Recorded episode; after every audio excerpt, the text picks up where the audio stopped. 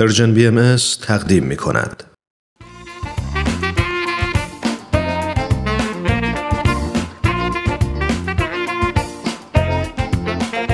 همراهای عزیز وقتتون بخیر.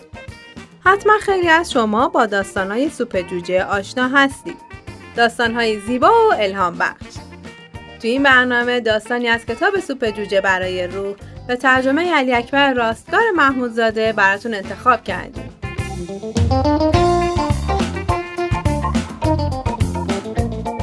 این داستان آیا شما هم می‌تونید انقدر دوست داشته باشید؟ با ما همراه باشید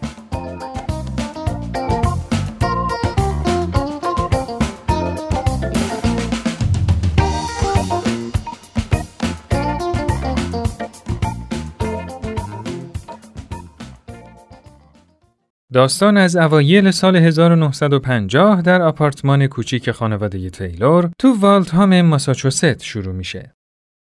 ادیس تیلور اطمینان داشت که خوشبخت ترین زن اون آپارتمانه. اون 23 سال پیش با کارل ازدواج کرده بود و هنوز هم وقتی می‌خواست وارد خونه بشه قلبش از هیجان می‌تپید. و اما کارل ظاهرش نشون می‌داد که تک به تک خصوصیات مردی که عاشق زنش هست رو داراست. اگه به عنوان کارگر انبار گمرک مجبور می‌شد که چند روزی شهر خودش رو ترک کنه، هر شب یه نامه برای ادیس می نوشت و همراه اون یه هدیه از اون شهر می خرید و براش میفرستاد. در فوریه سال 1950 کارل برای چند ماه از طرف اداره به اوکیناوای ژاپن اعزام شد. مأموریت بلند مدت و خیلی دوری بود. این بار هم کارل برای ادیس نامه میفرستاد ولی خبری از هدیه نبود. ادیس موضوع رو فهمید. کارل در حال پس‌انداز دستمزدش بود تا وقتی که به شهر خودش برمیگرده بتونن خونه ای رو که سالیان سال آرزوی خرید اون رو داشتن بخرن.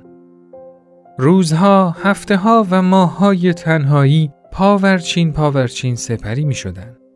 هر موقع که ادیس از کارل می‌خواست که به خونه برگرده کارل براش می نوشت که مجبوره سه هفته دیگه تو مأموریت باشه. ماهها گذشت تا به همین منوال حدود یک سال بود که کارل تو مأموریت بود و همینطور هم تعداد نامه هاش رفته رفته کمتر می شد.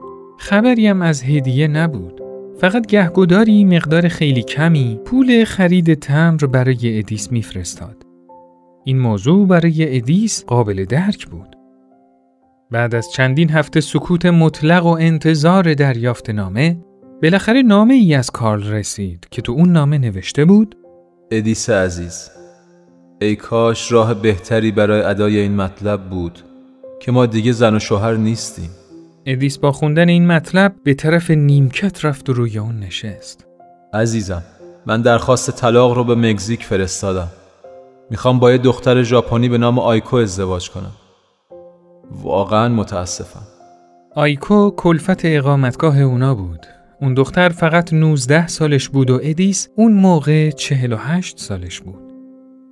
تو این وضعیت هر کس دیگه ای اگه قصد داستان پردازی داشت باید از تلاشای ادیس علیه طلاق قیابی از کینه و نفرت اون نسبت به شوهرش همینطور اون دختره و بالاخره از انتقام جوی اون در قبال زندگی از دست رفتش می نوشت.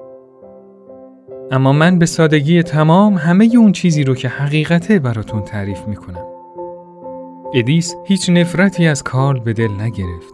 احتمال داد که دوست داشتن اون به قدری تداوم داشته که متوقف کردنش امکان پذیر نبوده. ادیس به وضوح اوضاع رو تو ذهن خودش مجسم می‌کرد. یه مرد تنها تماسای مداوم گذشته از همه اینا کارل راحت ترین و شرماورترین راه رو انتخاب نکرده. اون طلاق رو انتخاب کرده تا بتونه رسما با اون دختر ازدواج کنه. نمی‌خواسته از اون دختر جوان سو استفاده کنه. و خدای من همه اینو قبول. اما تنها چیزی که نمی‌تونم واقعا نمی‌تونم به خودم به قبولونم اینه که اون چطور تونسته از من دل بکنه؟ چطور می‌تونه واقعا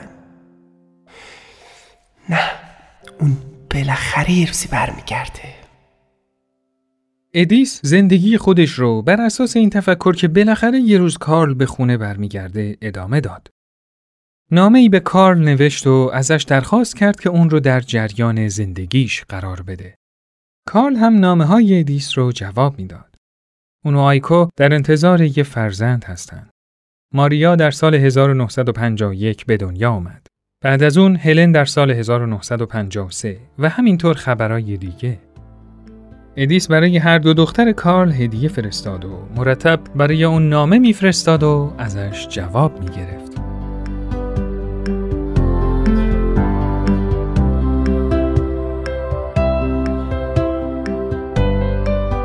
یه روزنامه وحشتناکی از کارل رسید. سلام ادیس. متاسفانه من به سرطان ریه مبتلا شدم. روزای آخر عمرمه. از این بابت خیلی وحشت دارم. البته نه به خاطر خودم. خیلی نگران آیکو و دخترامم. واقعا نمی‌دونم باید چه کار کنم. حتی پسندازی که برای تحصیل دخترام داشتم همش پای صورت حساب بیمارستان خرج شد. واقعا چی به سر اونا میاد؟ ادیس می‌دونست که آخرین هدیه اون به کارل چیزی جز آرامش خاطر نمی‌تونه باشه. به همین خاطر در جواب برای کارل نوشت اصلا نگران نباش کار در صورتی که آیکو تمایل داشته باشه من حاضرم که از ماریا و هلن پیش خودم مراقبت کنم. بله دوستان. بالاخره اون روز فرا رسید و کارل از دنیا رفت. در نوامبر سال 1956 آیکو دختراش رو پیش خاله ادیس فرستاد. ادیس خوب می‌دونست که تو سن 54 سالگی ایفای نقش مادر برای دو دختر سه و پنج ساله خیلی سخته. اون دخترها بعد از مرگ کارل همون انگلیسی دست و پا شکسته رو هم فراموش کرده بودن. اما خدا رو شکر هلن و ماریا خیلی زود زبان انگلیسی رو یاد گرفتن. دیگه ترس و اضطرابی تو چشماشون نبود و به قول معروف آبی زیر پوستشون افتاده بود. ایدیس بعد از شش سال حالا دوباره با امید از سر کار به خونه می اومد. حتی غذا پختن هم دوباره براش لذت بخش شده بود. اوقات نگرانی اونا فقط زمانی بود که از آیکو نامه ای براشون می رسید.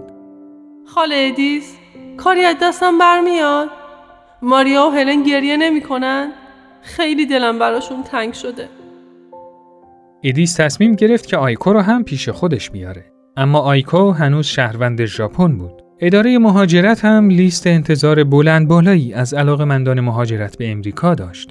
درست همون زمان بود که ادیس تیلور نامه‌ای به من نوشت و از من درخواست کمک کرد. من موضوع رو تو روزنامه خودم توضیح دادم. با کمک دوستانی که داشتم، بالاخره در اوت 1957 اجازه ورود آیکو به امریکا صادر شد.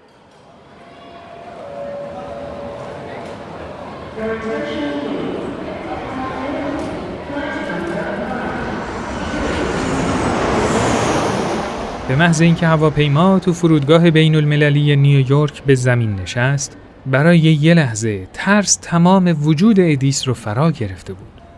اگه اون از زنی که کارل رو ازش گرفته بود متنفر بشه چی میشه؟ آخرین نفری که از هواپیما خارج شد دختر ریزنقش و لاغراندامی بود که ادیس در نگاه اول تصور کرد که اون فقط یه دختر بچه است. ادیس با خودش فکر کرد که اگه اونو ترس برداشته سراپای وجود آیکو مملو از رعب و وحشته آیکو رو صدا زد. آیکو خیلی سریع از پله ها پایین اومد و ادیس رو در آغوش گرفت. اون دو در حالی که همدیگر رو در آغوش گرفته بودن فکری به ذهن ادیس خطور کرد. من همیشه دعا می کردم دعا می کردم که کارل یه روزی به خونه برگرده. حالا که تو جسم این دخترها برگشته. خدایا خدایا تو هم کمک کن که من بتونم آیکو رو با تمام وجودم دوست داشته باشم.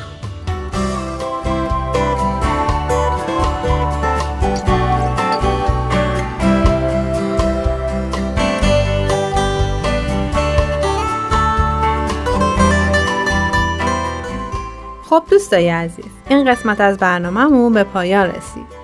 برنامه که شنیدید کاری بود از Persian BM از شما خیلی ممنونیم که تا اینجا ما رو همراهی کردید. تا برنامه بعد خدایا رو نگهدارتون.